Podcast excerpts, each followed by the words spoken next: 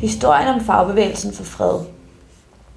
Hvad skal vi med gevinsterne i arbejdskampen, hvis vi taber kampen for fred? Sådan lød det slogan, som det daværende Specialarbejderforbundet i Danmark, SID, med forbundsmand Hardy Hansen i spidsen, lancerede i september 1981. SID tilslutter sig hermed de internationale klassiske værdier om nedrustning og fred, og at arbejder i et land ikke skyder på arbejder i et andet, som har kendetegnet fagbevægelsen historisk.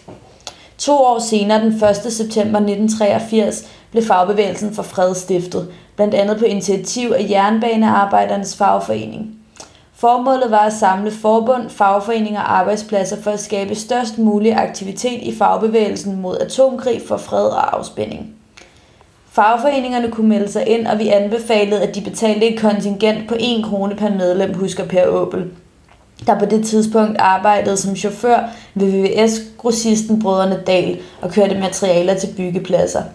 Han var tillidsmand og medlem af bestyrelsen i Chaufførernes Fagforening i København, som op gennem 80'erne husede fagbevægelsen for fred.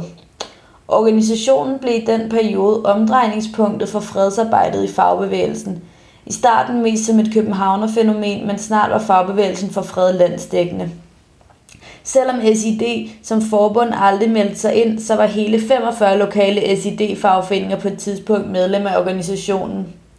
Udover SID-afdelingerne, så var der også en del metalafdelinger med.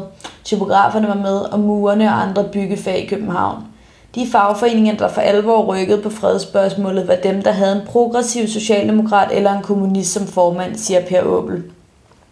Han mener, at SID, i dag 3F, med en klassebevidst forbundsmand var med til at understøtte fredsbevægelsens arbejde og dermed havde en positiv indvirkning på dens udvikling.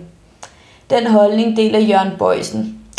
Det har helt sikkert haft en betydning for fredsbevægelsen, at der var en forbundsmand som Hardy Hansen, der turde sige partitoppen imod. Fra 1981 til 1986 arbejdede Jørgen Bøjsen som arbejdsmand på skibsværstedet B&W, en af Danmarks største industriarbejdspladser. Han var aktiv i fredssamarbejdet, da det op igennem 80'erne var på sit højeste. Han husker tilbage på en tid, hvor fredsspørgsmålet var en naturlig del af det faglige arbejde, og hvor de fleste fagforeninger med respekt for sig selv havde et fredsudvalg. Vi havde den folkelige stemning med os, og dermed også medlemmerne i fagbevægelsen. De ville ikke have krig og ballade. Opbakningen til kravet om fred og afrustning kom nedefra, fortæller han til arbejderen og tilføjer. Der var der helt sikkert også nogen, som havde en anden holdning, men den holdt de så for sig selv. Han var på daværende tidspunkt medlem af Danmarks Kommunistiske Parti DKP og mener, at en af forklaringerne på den store tilslutning til fagbevægelsen for fred hang sammen med kommunisternes styrke. Den kommunistiske bevægelse blev styrket meget i 70'erne. På et tidspunkt var DKP op på at have omkring 3.000 tillidsfolk rundt om i landet – Tillidsfolkene var med til at rejse debatten på de store industriarbejdspladser og i de ufaglærtes fagforeninger, i metalafdelinger og i pædagogfagforeningerne. Mens fredskampen på arbejdspladser og i fagforeninger foregik med ord og argumenter som skyts, så opstillede amerikanerne krydsermissiler i Tyskland, og der var gang i koldkrigsretorikken, husker Jørgen Bøjsen. Der blev virkelig spillet på folks angst for en tredje verdenskrig og for en atomkrig. Fra 1986 til 1989 var Jørgen Bøjsen ansat på Fagbevægelsen for Fredskontor hos Chaufførernes Fagforening i København. Mit arbejde bestod i kontakt til medlemmerne og i at opkræve kontingent. Det var inden netbank, mobilepay og e-mail, så jeg har været med til at pakke og sætte frimærker på 1500 til 2000 breve. Organisationen var også med til at organisere større konferencer og møder, blandt andet det faglige fredsseminar i forbindelse med en FN Verdenskongres for Fred i 1986, hvor der deltog faglige repræsentanter fra hele verden.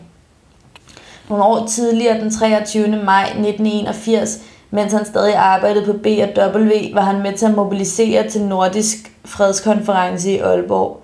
Her var det reelt fagforeningen SID Fabrik med en kommunistisk afdelingsformand og mange medlemmer af DKP-bestyrelsen, der tog teten i arbejdet med at få konferencen på plads. Det husker Ditlev Petersen tydeligt, da han var faglig sekretær i Fabriksarbejdernes fagforening i Aalborg og blev ansat i Nordisk Fredskonferencesekretariat. Min primære opgave i forhold til konferencen bestod i at få fagbevægelsen til at bakke op – Egentlig var det ikke svært at få fagforeningerne til at forholde sig til og tage afstand fra oprustningsplanerne, men det var sværere at få dem til at gøre noget, siger Ditlev Petersen til arbejderen.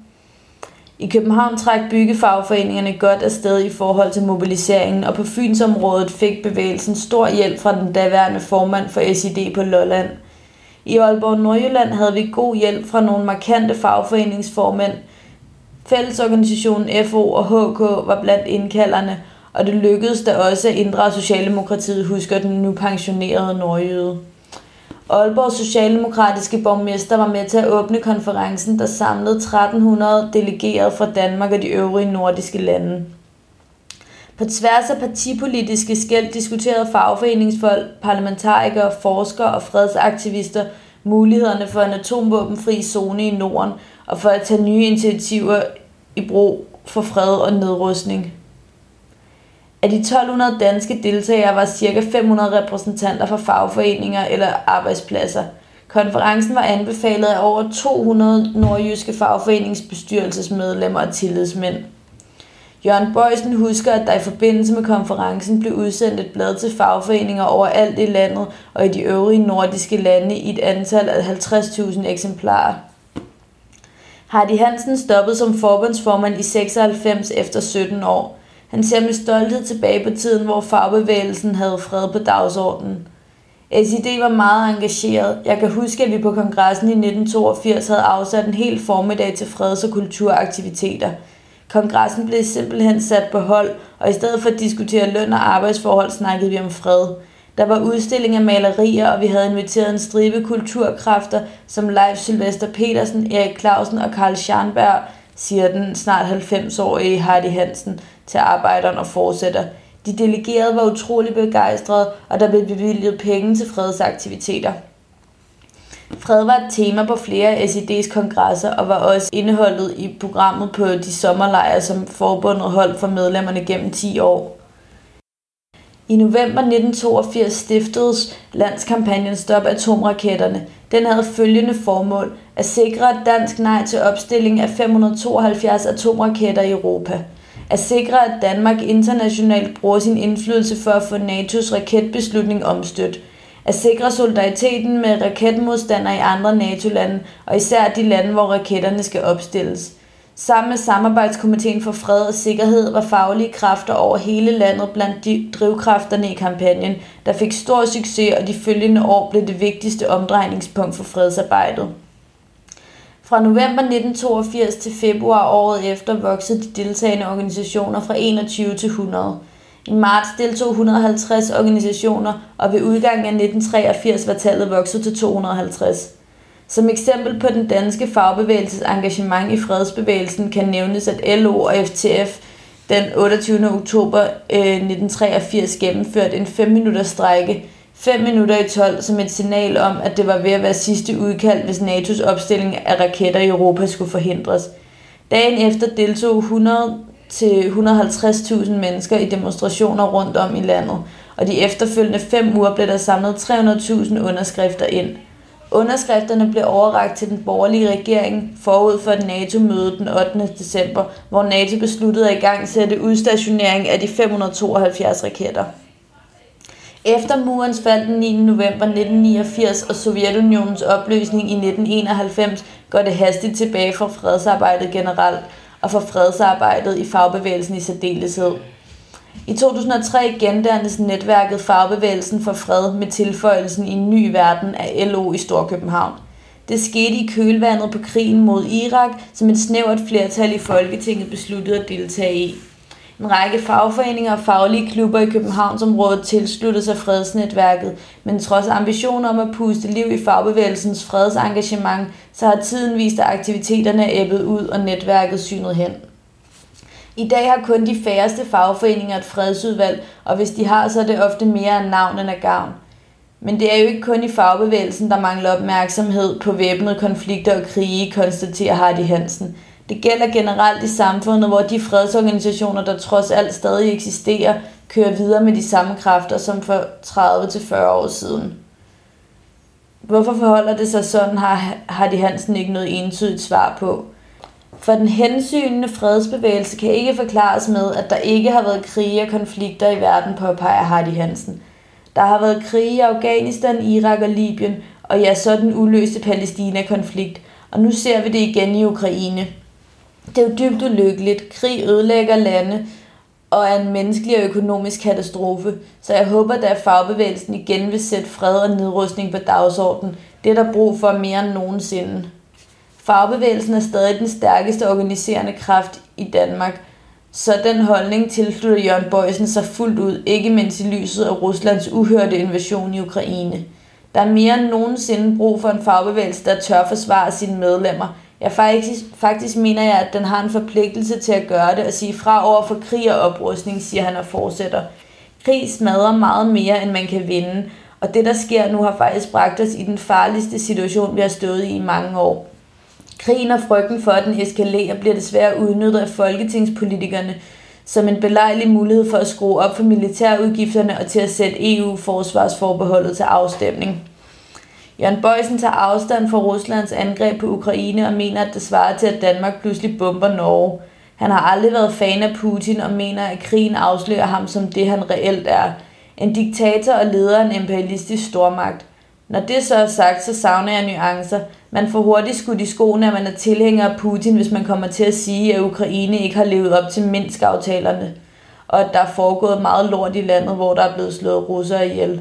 Eller hvis man lufter muligheden for, at Rusland kan have lavet sig provokere af, at NATO igennem de sidste 30 år rykket længere og længere mod øst og optaget det ene efter det andet af de tidligere Varsava-pagt-lande. Det her kunne være løst på en anden måde. Et er sikkert, krig er ikke løsningen. Det er almindelige mennesker, som bliver hårdest ramt, når der er krig. Det er dem, der billedligt talt kastes foran kanonløbende, og det skal fagbevægelsen tage afstand fra. Derfor skal fagbevægelsen blande sig i fredskampen, lyder slutreplikken fra Jørgen Bøjsen. I fagbevægelsens levetid har der været to verdenskrige ud over masser af andre krige helt op til den dag i dag. Efter 2. verdenskrig fulgte koldkrigsperioden, det vil sige 46 år i tiden fra 2. verdenskrigs afslutning til Sovjetunionens opløsning den 26. december 1991.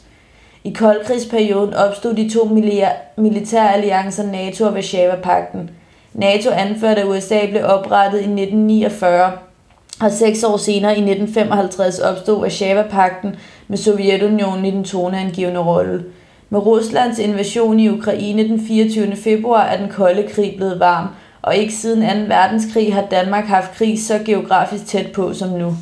Hvordan reagerer fagbevægelsen så på den krig, der kan eskalere og sprede sig til flere andre NATO-lande?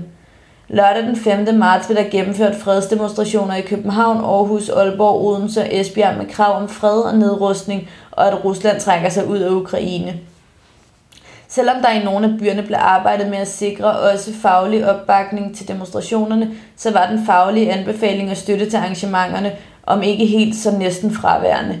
I København var fagforeningerne 3F BJMF og 3F København de eneste faglige anbefalere. I Aalborg bakkede 3F-afdelingen som den eneste op med en tale ved demonstrationen, mens fagbevægelsens hovedorganisation meldte pas. Desværre gør fagbevægelsen ikke meget væsen af sig i dag, lyder det beklagende fra Per Åbel. Han oplever den nuværende situation som meget vanskelig, og han er sikker på, at fortaler for fred, dialog og nedrustning vil opleve et gigantisk pres. Derfor kan det være godt at have nogle erfaringer med i bagagen og huske på, at tingene hurtigt kan vende. Jeg kan jo huske første gang, jeg stillede mig op på en generalforsamling i chaufførernes fagforening i København og talte imod atomvåben og for nedrustning. Det var i 1980, der var det svært at finde gehør for de synspunkter, og der blev der pebet lidt fra salen, men året efter, der var der fuld opbakning.